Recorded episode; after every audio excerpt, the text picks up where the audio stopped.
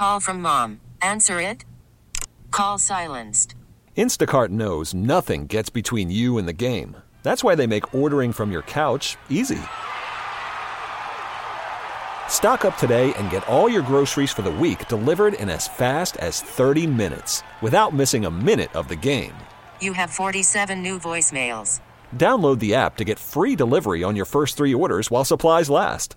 Minimum $10 per order. Additional terms apply. We get it. Attention spans just aren't what they used to be heads in social media and eyes on Netflix. But what do people do with their ears? Well, for one, they're listening to audio. Americans spend 4.4 hours with audio every day. Oh, and you want the proof? Well, you just sat through this ad that's now approaching 30 seconds. What could you say to a potential customer in 30 seconds? Let Odyssey put together a media plan tailor made for your unique marketing needs. Advertise with Odyssey. Visit ads.odyssey.com.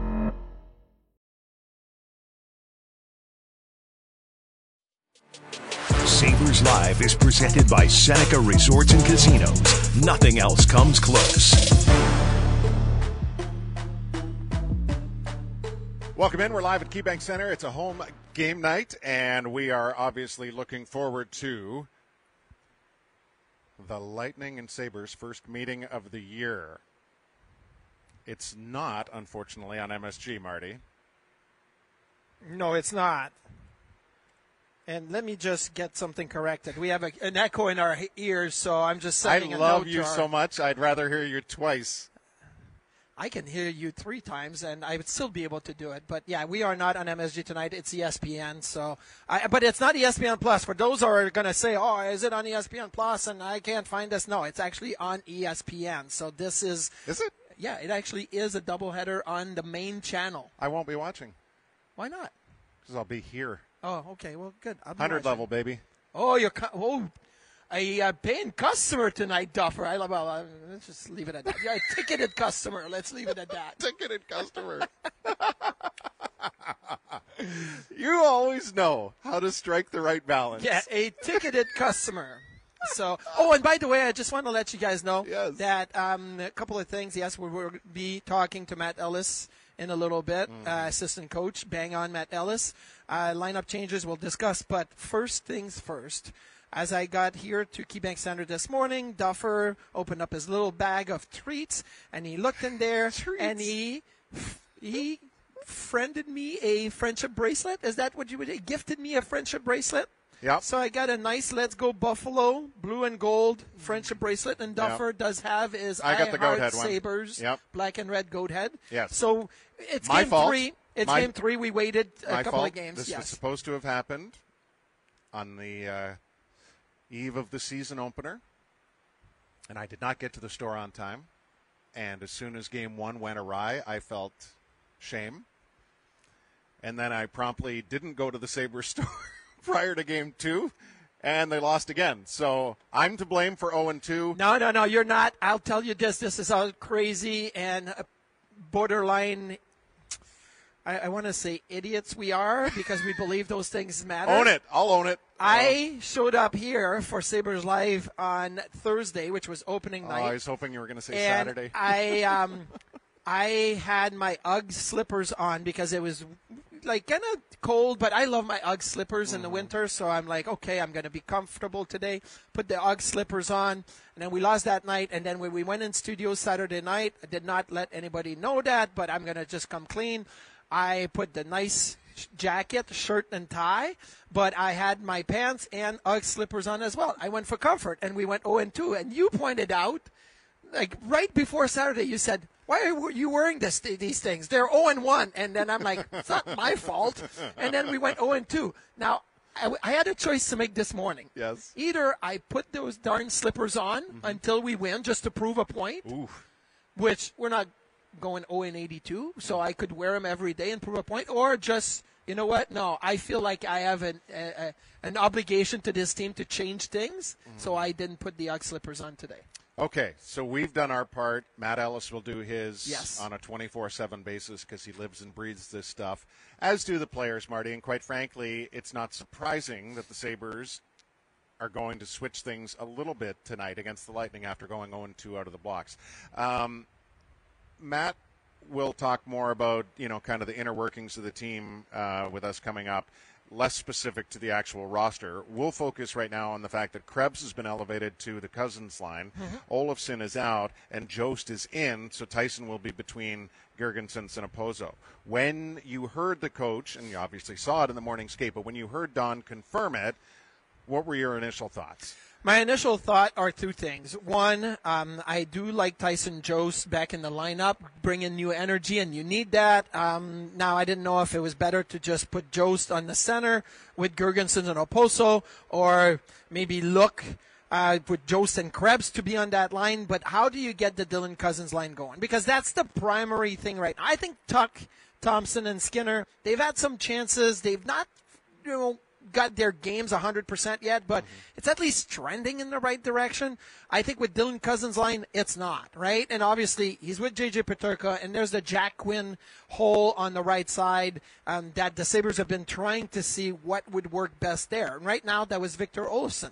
I look at Victor's, you know, stats line the first two games. Zero, zero, zero. He's got one shot against the Rangers, none against the Anders. There's not a lot of threat uh, to his game. There's not a lot of jump to his game.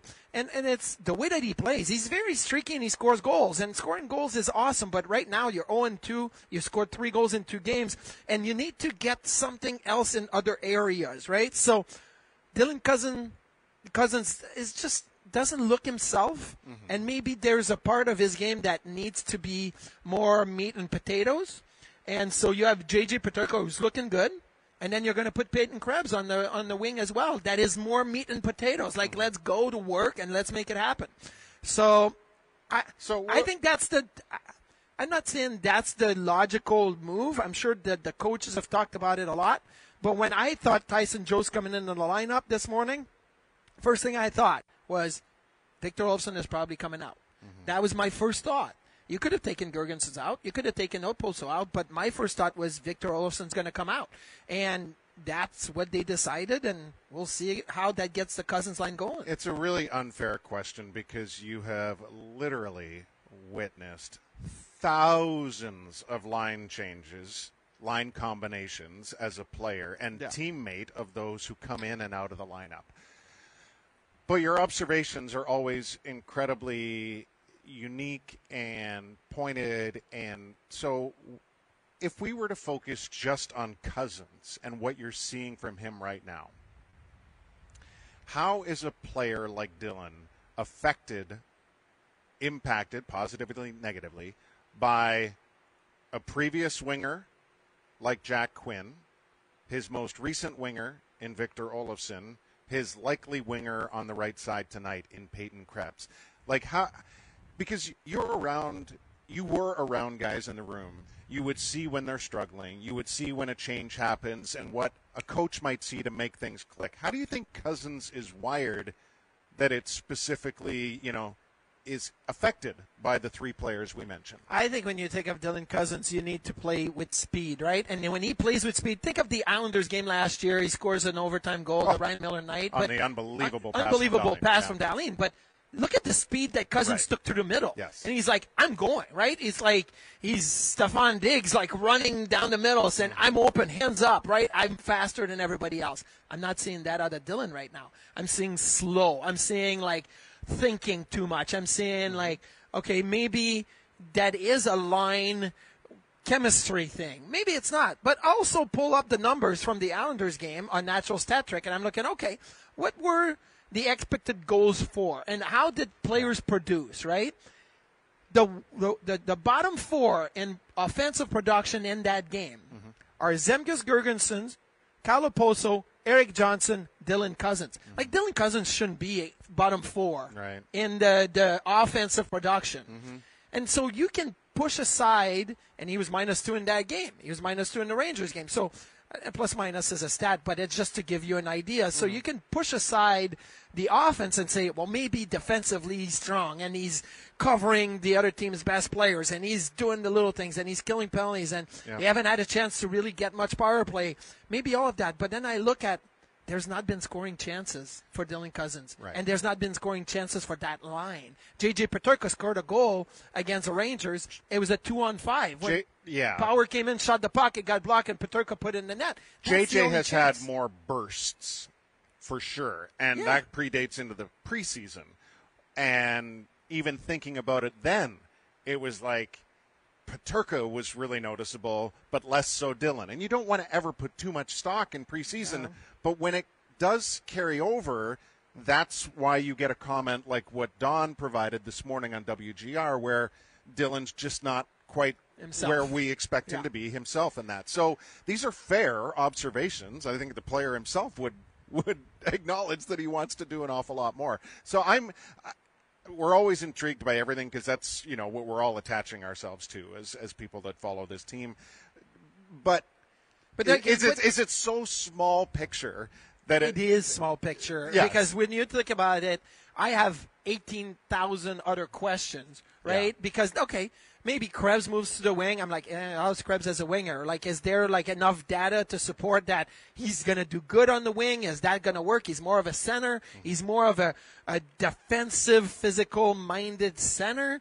Like, how does that work with Dylan Cozens trying to get him some more offense and JJ Peterka more offense? Yes. And is Victor Olsen more suited in that role if Victor gets himself going? Yes. And is two games enough of a sample to say No. you're you're out of the lineup or do you, but I get that okay. And I say that only because we did it last year, right? And we With- saw the rotations of two games, and, and it took a while for a lot of guys to then figure. while. But And I get it, Thompson only had one goal in seven games. right? But if you're a coach, you have to do it, like You're 0 because if, if you're not, everybody's like, do something, right? Like well, so. then the under, another one of the eighteen thousand questions I have is okay. What about your D core? Yeah. Are you keeping the same D pairing? Are Well, you and- switching it up? Because we've seen some okay things, we've seen some decent things, and we've seen some bad things. and and we've only seen Erik Johnson for 12 minutes a night. So if you're only playing Erik Johnson 12 minutes a night, and you're not happy with the overall group of six, well, that leads me to believe that you could easily make some changes because I mean, even like Tage Thompson's only playing 16 minutes a night right Yeah. now. That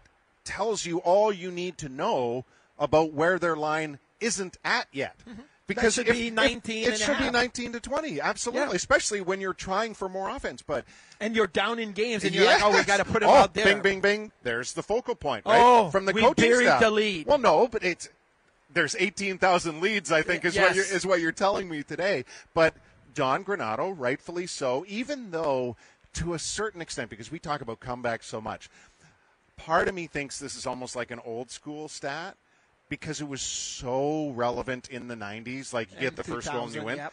But the numbers still bear themselves out to be what Don is saying. Like if we could just score first and play our way, because you looked into it, it can it checked out. Like the Sabres didn't even score first half the time last year, but when they did, Well, 39 games out of 82, they scored first. Yeah. Okay, they were 24th in the league in the amount of times they scored first. Yes. There was 19 teams that scored first at least in half their games. Mm-hmm. The Sabres weren't one of them, which their amount of time they scored is a puzzling stat right Yes, there. yes. Okay?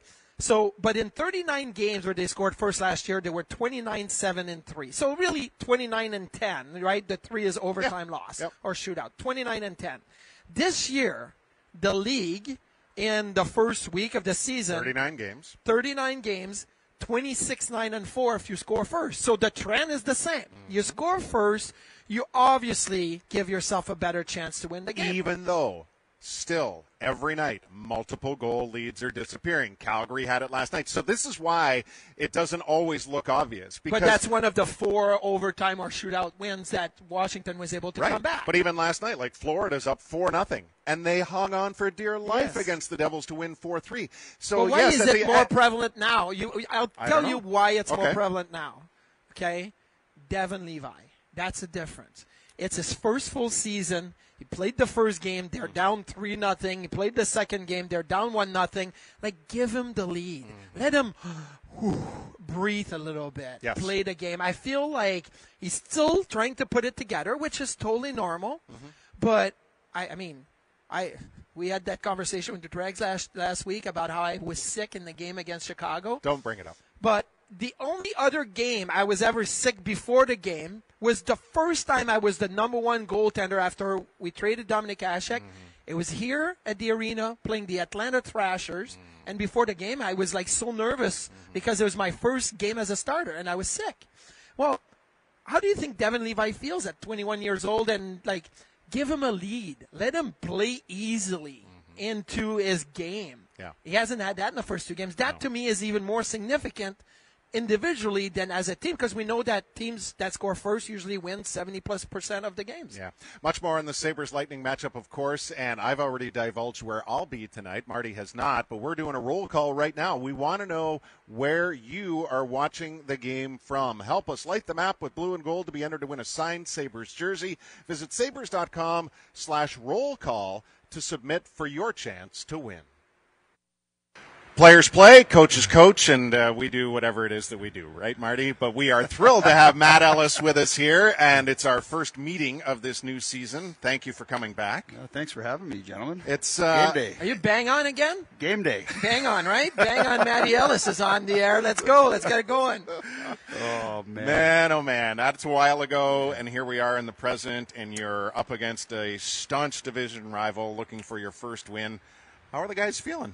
I think the guys are feeling good. I mean, we talk about keeping, you know, keeping the picture small and, and being in the moment. And for us, you know, we're, we're back home tonight. We know Tampa, what, what Tampa brings to the table. And uh, I think there's a level of excitement for our guys. Right from day one of training camp through the first two games of the season, we've had the mentality about getting better every day. Um, nothing's perfect. And it's funny that we're able to talk about this because we were just uh, busting on each other before this about attention to detail. Marty Biron was bang on with the uh, see. with the with the levels of for the audio, and it's the same thing when we're when we're bringing certain things to the attention of our players of just how the, the margins usually lie in the details, and you know we're looking to get some things cleaned up and uh, and push this thing forward. Okay, so um, for me, when I was attention to details oriented, it was about stopping the puck, right, and making the little things in the crease, whatnot.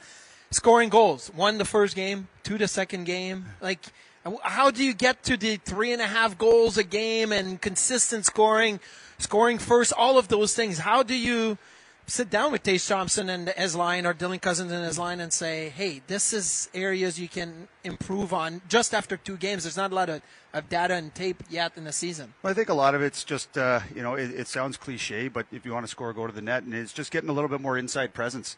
Uh, if you have inside presence, it's it's it works both ways. You, you want guys to put pucks to the net, but guys don't want to put pucks to the net if they don't if they know guys aren't going to the net. Yeah. It's it's pretty simple. It's simple to be said, but when you're able to highlight certain things like that through video, and then once you're getting things there and you're getting players there layering back above things, and you know th- those things allow you to play on top of teams, and I think that that becomes advantageous for us because of our quickness and our speed and the range that some of our forwards have, the Thompsons, the Tuchs, um, and then just even some of the smarts that you know the the guys that that read plays to get back on top, the Bensons, the Mittelstadts, the Greenways, the Skinners.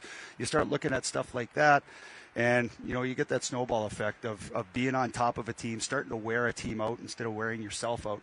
There was a play against the Islanders, and it was uh, Thompson and Tuch on the ice, and Dahlin as a third guy. And I think it was Tage Thompson went to the right side and took a bad angle shot, went off the right leg of Sorokin, kicked right out to the slot. And I remember there was nobody there, right? And I'm like, where did Tuch go? Where did Dahlin go? Do you guys pull those clips out and say, hey, drive the middle? Or is it just a note, an, like a little note on the bench? Or uh, do you leave it because they know what they're supposed to do? No, it, you know it's really important to highlight some of those consistencies because again, we're even though it's the best league in the world, and you just mentioned some of the best players in the world, sometimes the simple, you know, isn't so simple until you see it again. Yeah, and okay. those are consistent messages, uh, obviously, with our drive and, and, and our layering as we enter the zone and, and where pucks are going and, and what our tactics are to be on top of it. But sometimes it's really important to paint a clear picture so that it's you know the guys can see it and it's like oh it really isn't all that complicated. You know these are things and it, Donnie talks about playing kind of whack-a-mole. Like you highlight one area and another area slips so you got to cover that area the, the easier it is to paint a clear picture the better off you're going to be minimizing the areas I that you love- got to keep stay on top of I of. love that whack-a-mole analogy. It's like we figured out something and there's another one over here and you got to keep hitting on them and, and it never stops. So It, it never does, and that's you know why you have as many of you know people on the staff, right? Like you, you all have an area and or areas of expertise. And as you can imagine, Matt, like we get this comment a lot at Sabres Live on Twitter because people see raw numbers and they rightfully so wonder how can they just be better in this area? And Marty and I tend to downplay it but face-offs are what they are. How much time, you know, and obviously it's been a tough start through a couple of games on face-offs, and we know where the team ranked last year, but you know, the percentages are all so close in the league. That's why Marty and I tend to downplay it. How much do you guys focus on face-offs, and how much of an area of concern is it in the sense that we really have to be better at this? Well, we certainly put, uh, you know, we, we like as, as a staff like to like to target the high volume areas and one being face-offs. And it there is a consistency with with our centers with our approach whether it's you know getting reps uh, post practice watching film. There's always a pre-scout. There's always you know afterwards review. And we understand that you know that you, want the puck. And and you the more you have the puck the better off you're going to be. But those are details. And when you look at it from a team standpoint um, a faceoff is is a group of five. The centerman takes takes the hit for it. Mm-hmm. If they lose it, it's his stat. But when you start looking at the 50-50 pucks and you know some of the things, just the assertiveness and being assertive and, and knowing when to jump and and working at a unit of five. Those those are things that we highlight. The centers review their individual. Yeah. But the rest of it is, you know, some team orientated where, hey, yeah. we could have taken this 48% and turned this into a 52% by being a little bit more assertive on a tie up on a 50-50 puck and you know you start getting those things you start having the puck more there's also a mental part where that pushes the centerman to the plus side of, yeah. of 50% and it's a lot easier going into the face-off circle when you have confidence. So the follow-up is then okay, the raw numbers as they reflect on centerman and the actual draw are at 36% right now but how, as coaches, are you seeing the follow up from that draw, and how much are you actually winning the puck back? Well, again, uh, part of part of our strength of the team, Duffer, is you know our ability, our range, and our ability to jump. And I'll highlight, you know, uh, Alex Tuch, for instance. Tuch comes off the puck so quick, it's like watching the NFL off a snap with with range, and that puck may go and it may fall to an area, but we have range, we have stick, and and those are the type of things that, that we look for. All the while, you know, commenting you know, on, you know, what's our general, what's our general plan going in? Mm-hmm. How are we going to get a puck back? And you know, unfortunately, you're also teaching what what you're doing on a loss and, and trying to deny the other team's exit and understanding that how quick you're going to get pressure uh, on that puck. How about the power play? I mean, I, am not saying they've had many opportunities. Sometimes you got to get into a rhythm, and there hasn't been a lot of calls. But it, there's there's two questions here. One, how do you get more calls? And we talk about that all the time.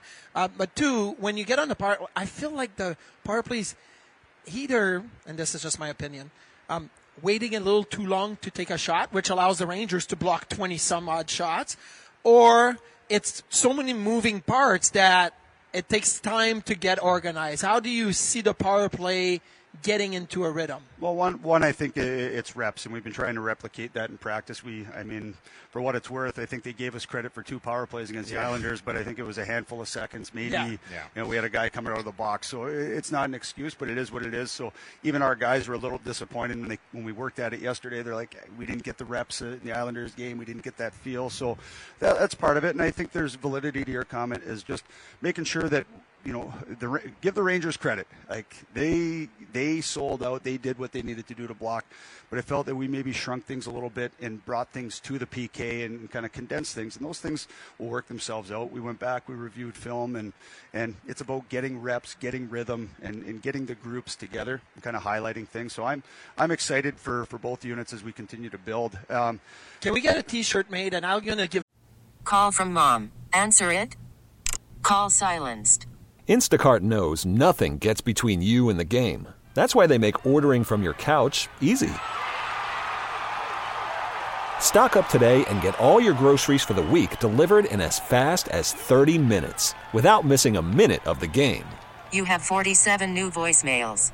Download the app to get free delivery on your first three orders while supplies last. Minimum $10 per order. Additional terms apply.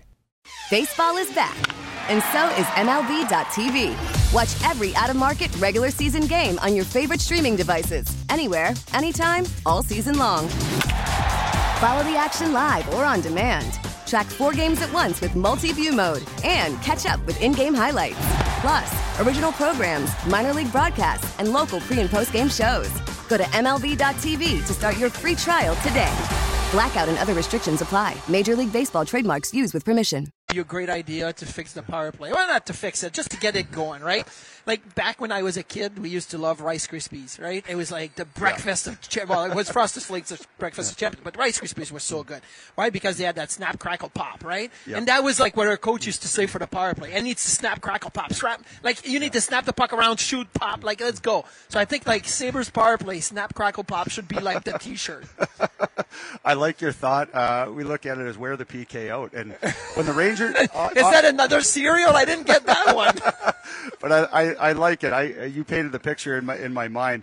But going back to the Rangers game, Marty, you look at that and the amount of block shots that they had. Yeah. For us, the willingness to move a puck, shoot a puck, recover a puck, reload a puck, shoot a puck, get the puck back, shoot it again. All of a sudden, Jeff Skinner goes crossbar. It's a three-two hockey game.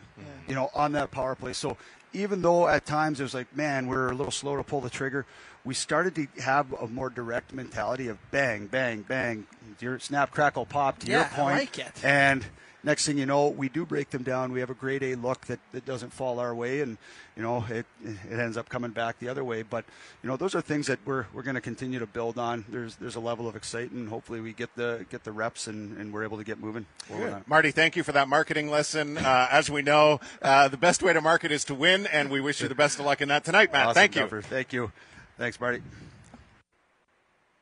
Busy week here at home. Sabres drawing the Lightning tonight, the Flames on Thursday, and the Islanders in black and red on Saturday. How fun is that going to be? It's going to be awesome. I hope you wear your friendship bracelet. That says Uh, the friendship bracelet is never coming off, Oh. unless, of course, I am clumsy It's pinching and my catch it. arm on- hair right now. It's like catching it. Oh boy. Anyway, Sabres, black and red, 15 times this year. It's their third jersey, and it returns, hopefully, with full bore offense on Saturday against the New York Islanders. Now, there was a lot to digest. Boy, is Matt Ellis such a terrible communicator. Can you imagine oh, being around that on a. The energy is so low with him. Oh, it was so great to have him back. He's honestly he's so full of energy. And look, we hear the topic of faceoffs all the time. It's actually not Matt's expertise in the sense of the coaching staff, mm-hmm. but obviously they are all are well aware of this. And when you are in small sample sizes like you are after two games, yes, it's fair to say that the Sabres cannot live at 36% on faceoffs. But what you have to remember is even last year when they were towards the bottom, they're above 46%, right? So when you go It's a handful of percentage points between them and Here- the top. Here's what I'll say, and I'll, then I'll park it for a long time. Since 0506, the, the new NHL, there have been 17 Stanley Cup champions. Five of the 17 were above 52%, and just barely. Okay. Eight of the 17, almost half, were below 51%. Which, when you get into that range, it's a coin flip. Like if you're in a coin flip for a million dollars and it's 51 49, are you still not going to feel good about your chances even though you're on the 49 side of it? Yeah, you're going to. Of course, you're going to be feeling good about it. So I'm not saying it's not important. I'm saying the wide scope of the numbers. It, look, I'll tell you where Colorado was near the bottom though. of the league two years ago when they won the cup. The Penguins were near the bottom of the league in 17 when they won the cup. They were well below 50% when they won the cup in 08, 09. So I'm just saying, don't dwell on it. But are we aware of it? Yes. Do they have to be better? Yes. Are they still young? Young is getting old. Yes. But a lot of these young players are going to figure it out at some point. Yeah, but if okay, if you talk about Peyton Krebs is at thirty percent, but he takes five faceoffs a game, it's he won two and lost three or whatnot, maybe won one and lost four. I don't think it matters because there's other parts of the game like jumping off the draw, getting the puck back. Yes. like that's important. The biggest thing to, for me is that Casey Mittelstadt mm-hmm. And Tage Thompson, who are the guys that are going to be on the ice a lot to create. Yes. Casey's at 20%, Tage's at 33. Correct. So between the two of them, they average about 27% and 26%. That, that means one out of four you win.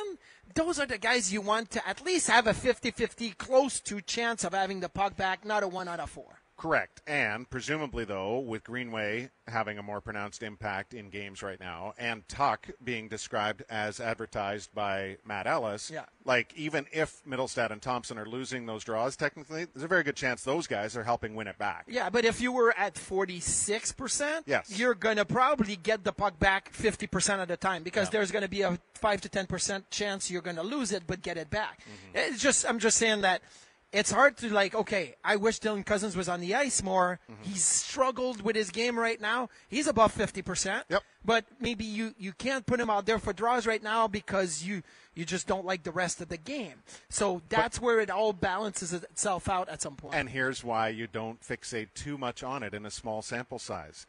What did we talk about at the start of the show? The Cozens line, the changes that are happening, Yeah. the fact that they're not creating much, even though Dylan is 51% on draws. See, this is why you can't marry yourself.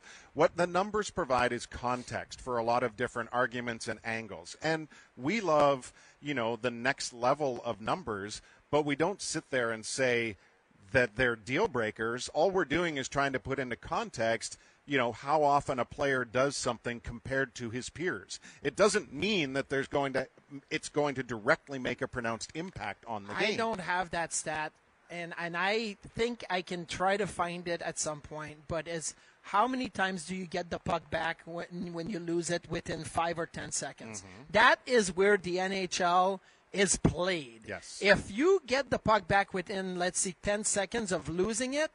You're a team that always finds a way to forecheck, to play with speed off and away from the puck. If you don't, then you're on your heels and you sit back. And right now, the Sabres are on their heels and sit, sitting back a little bit. Yep. They're not getting the puck back. And that that's why Tyson Jost is coming in. That's why Victor's out. Yeah. Because you got to think of how do we get the puck back? Once we get into a rhythm of getting the puck back, then we can say, okay, let's our offense shine. Let's our mm-hmm. system come through. But right now is as simple as who gives you a better chance to getting the puck back, and that's where we need to build on. It's crazy when you think about the offseason focus on uh, defense, and it hasn't materialized in the hard numbers, which are goals against, but they are, they have reduced their shots on goal against so Mm-hmm. far, but they're well down in shots for. Which Yes. is concerning, right? Because you don't want defense to come at the sake of the offense, but you're always trying to find that balance. And then you look at the Lightning. I mean, they've given up 37 shots per game right now. They are one and two. They are scoring and they are giving up up an awful lot. And mm-hmm. that game tonight will be on ESPN and of course on WGR Sports Radio 550. It's the Sabres and Lightning first meeting of the year. Buffalo's 2-0 and 1. The last three head-to-head meetings against the Bolts. We're back after this on Sabres Live. Back with more of Sabres Live, presented by Seneca Resorts and Casinos. Nothing else comes close. Lightning and Sabres, first meeting this year. What will we see unfold tonight? Marty, Yeah. on average, since 0506, how many penalty shots do you think we see in the NHL per season? I would say on average around 50. Yeah, I think that's fair. Um, there have been many instances of 40s. There have been many in the 50s. There have been a few in the 60s. Wow. Did you know that in the first year out of the lockout in 0506, we saw 103 penalty shots? Yeah, I, I could see that. Do you know who had five of them that year? Erik Cole. Erik Cole. He had did two you, on me in the same game. How did you? This is amazing. Yeah, okay. he had two on me in the same game. Okay, he scored guy. on the first one, and I saved us. In the same period, it was in the third period. It was here at the Oh, arena. He had two penalty shots in the same period. Okay, so how many did Steve Sullivan have? Steve Sullivan had one. He had four that year. Okay, anyway, good for him. 103 seemed like quite the anomaly, but here we are, 39 games into the NHL's regular season, and we are on pace for 201. Yeah. 201. Which started night one Yes. when there was a penalty shot that was like, oh, it's borderline, but it's night one. Why not give it? There were And two more last night. There, was were, two last night, Yeah. and there was last night. I felt they were legit. Yes, I agree. Zucker got completely taken down on a breakaway against Igor Shesterkin. who is now four score. for four lifetime and penalty is- shots. Listen, so. I know we played him in game one and everybody blocked for him. Mm-hmm. Then he had a tough game too. but he was really good against the Arizona Coyotes last night. And then there was Blake Coleman of the Calgary Flames who got upended against the Washington Capitals. He had about the worst uh, penalty shot attempt. He came from the left side and he toe like he, he toe shot, and it was like Darcy Kuemper's like seriously, that's what you're gonna do me. But then Darcy Kuemper shut the door in the shootout, so maybe Kuemper is pretty good on breakaway shootout attempts. So in that season of 0506, when there were 103 penalty Yes. shots, what do you think the success success rate was? Thirty-three and a half percent. Uh, pretty close. It was 35 out of 103, so that's pretty much spot on. And it's always Wait a second. folks. Wait, wait a second. You said 35 out of 103? Yes. Let me see that. Dun dun dun. Marty, It's fast math. 33.98%. Yeah. I was like within Yes. a half a percent. Right. And guess I what? should win something. With And- my and- Erik Cole guess and, and- with this, I should win something. Well, i i- look at your left wrist. I, I think you already did. Okay. So Dirk, so where'd you get the food? Like Chris Durkin just walked by, and the food. Everybody's walking by with food. outside or inside? Outside. Outside, Okay. okay, all right. good. Food trucks. All Sorry, right. I'm hungry. So Sorry. here's the thing. All you need to know about penalty shots and or shootout attempts is the line is almost always 30 out of 100 plus or minus 4%. Yes. You will see it drift upwards. The lowest it typically goes is 26. And the same is holding true right now. We're over 27% on shootout success, and the league penalty shot rate is 2 for 6, which is 33%. It's almost every year in that window, it almost never changes. It always makes me think if you're given a penalty shot option and it's, let's just say, Blake Coleman, Mm-hmm. right? Do you want to take the power play because your top power play unit or a good power play unit may be running at 25 to 30 percent? Great ones are 30 So ish, the, like the Oilers. the best Yeah. shootout players may be at 39 to 40 percent, Mm-hmm. but the worst shootout or penalty uh, shot players are probably more in the low tens. Correct. So if you because But sometimes you don't have the choice as who you want to send. Here's the so difference. You load up a power play with star players. Penalty shots and shootouts are littered with what you would call average players. Yeah, I and know, I yet the success rate is similar. Isn't that? Yeah, isn't but I'm just amazing? saying, like, if you get, um, and, and no disrespect to anybody, and I may use like an example from back in the days. If you get Rob Ray, get stripped up on a on a breakaway, right? Mm-hmm. Yep. And you're thinking, do I want my chance with Rob Ray on the penalty shot, or do I want my power play to go out there? Get the option to turn down the to uh, you know say I'm gonna. But guess what? Razor might have been great at it in, in practice, and you would have known. Wow. And guess what? He's got a 50-50 chance. Well, I that's why you you would do your homework. But I would I use Rob Ray as an example because I saw Rob Ray in practice. He's a 40 goal scorer. in in juniors. no, his career. Take all of that. But I'm just saying that's that the option to take or the penalty shot or to just revert to a penalty, Mm-hmm. a two minute. Pe- Let's say it's a two-two game. Two minutes left in the game. Yeah. Okay. You get a uh, no. I will say this, not a two-two game. I'll say you're up by a goal, three-two. Two minutes left in the game. Mm-hmm. You get a somebody taken down. Okay. Mm-hmm. You can get a penalty shot which you have about 30% chance to score. Mm-hmm. But if you don't score, there's two minutes for the other team to come back I'm and taking tie the it. penalty shot. Or you take the power play, which you have the two minutes playing with a man up. Yeah, but the team's got a free shot at icing the puck and doing whatever they want, which I'm is just ridiculous. saying, so but what's the chance? It's like, what is the chance of them scoring a shorthanded goal versus their chance that you miss the power, the penalty shot, and they score a five-on-five goal? put it this way: it's all very similar. It's not a big stretch to I take. would take the power play in that situation. Yeah, I'm not surprised. I could sense that in your tone. Speaking of That's why I shootouts, though, and penalty shots, the uh, infamous Evgeny Kuznetsov Oh, shootout was on display. I love it because it's successful. In fact, since 1819, there has been no player that has scored more shootout goals than Kuznetsov, and his latest effort was once again a game-deciding goal as he delivered in slow motion against Markstrom and the Flames. Um, so this is going to be the ultimate this or that. Which one of these plays get um, taken out or made illegal first? The slower than slow shootout attempt by Kuznetsov, who now Tage Thompson has tried in three season here in the practice, and he went really slow, right, in the blue and gold scrimmage, and he scored. Uh, or the quarterback sneak where you put three guys behind the quarterback and you push them, right? The the the, the Philly push or the the tush push that they call in football. So I'm saying this or that. Which one becomes illegal first? The slower than slow shootout or the quarterback sneak in, in the NFL? It's called brotherly shove. The brotherly shove, the tush push.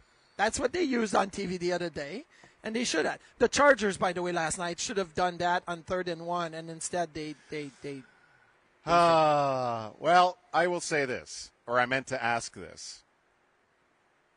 Do you think penalty shots are. What is the reason why penalty shots are up? It's because it's a league mandate. Like the referees always. Now, always. okay, so why do you think it's a league mandate?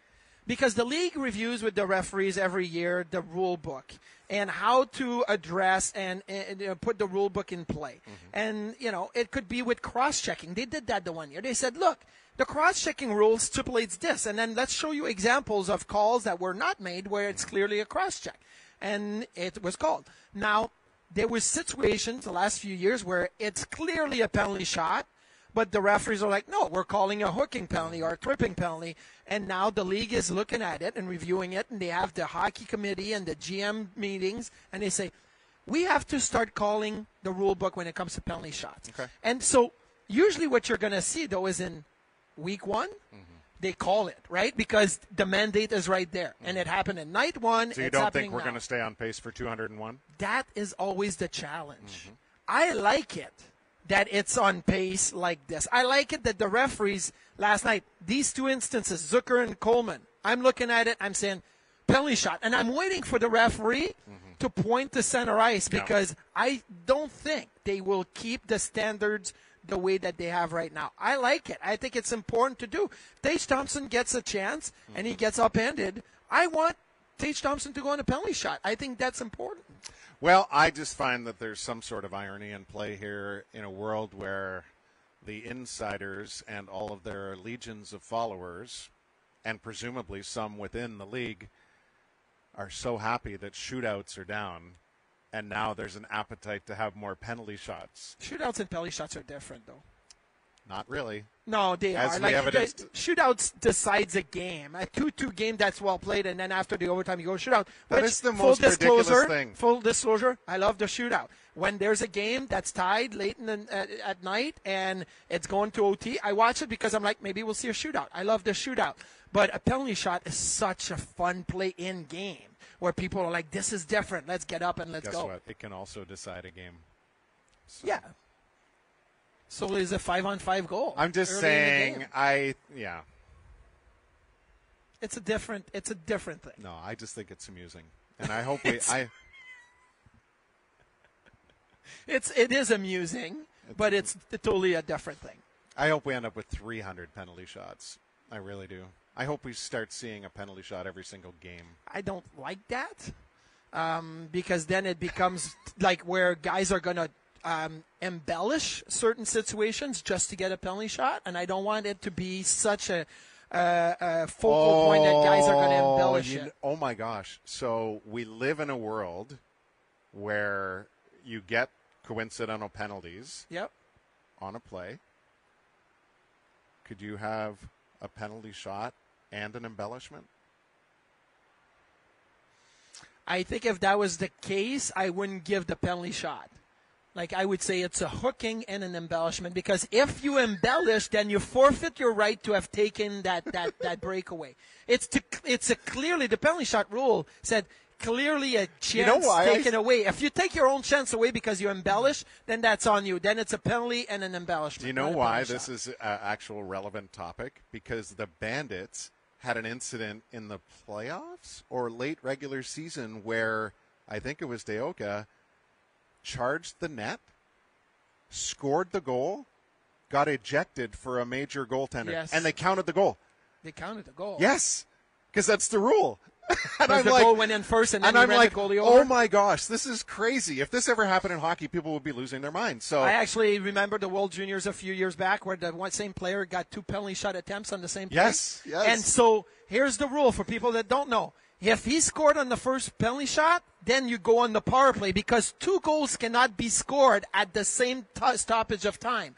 But since he missed on the first penalty shot, he got a second penalty shot attempt because he earned that. Wow. But if you score on the first penalty shot, then your team goes on the power play for the second time. 90 second pregame show coming up right here on Sabres Live. Stay with us.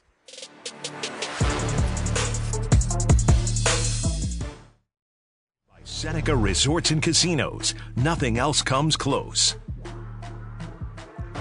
I surprised myself and gave us more time than I thought. So it will be a two minute pregame show to end since we are not on the air tonight on MSG. The game can be seen on ESPN. Marty, Yes. let's uh, go with Biron's over under for the game tonight. And uh, then would you go over or under that? Okay, so six and a half. I would suggest the over in this game. Um, obviously, we expect Jonas Johansson to go, but it's not been confirmed yet.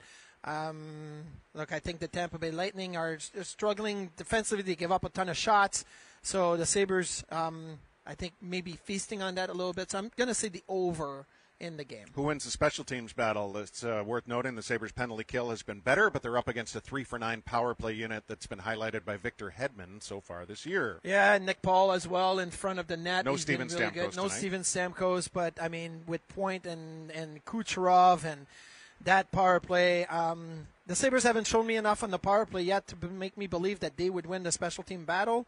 So it kind of goes against my belief because I would say the Sabres will win, but the Sabres will not win the special team battle. Peterka, Cozens, Krebs, expectations for this new trio. Okay, I, get a. I don't want to say get a good game because there's different way to measure that, but don't give up any goals, right? Cozens was minus two, minus two. They've been on the ice for so many goals against. Like I don't want to see that line on the ice for goals against. Play strong defensive side. Don't cheat to create offense. Just just don't give up anything. That's my expectation. Will there be a penalty shot or a shootout and or a shootout? No, there won't be any of them tonight. Okay. What about Buffalo's defense? Time on ice. Because of the situation, 0 2 start, would you expect that the biggest players, i.e., Dahlin and Power, will see a dramatic increase in time on ice tonight? I would say an increase from their average, who's already close to 25 minutes. No, I think it has to be uh, spread over the six defensemen, the three pairs. So I would say 22 to 23 minutes for Dahlin and Power would be where I would be. You're at. watching from home? Yes. All right. I'll be here. Hope to see you here tonight.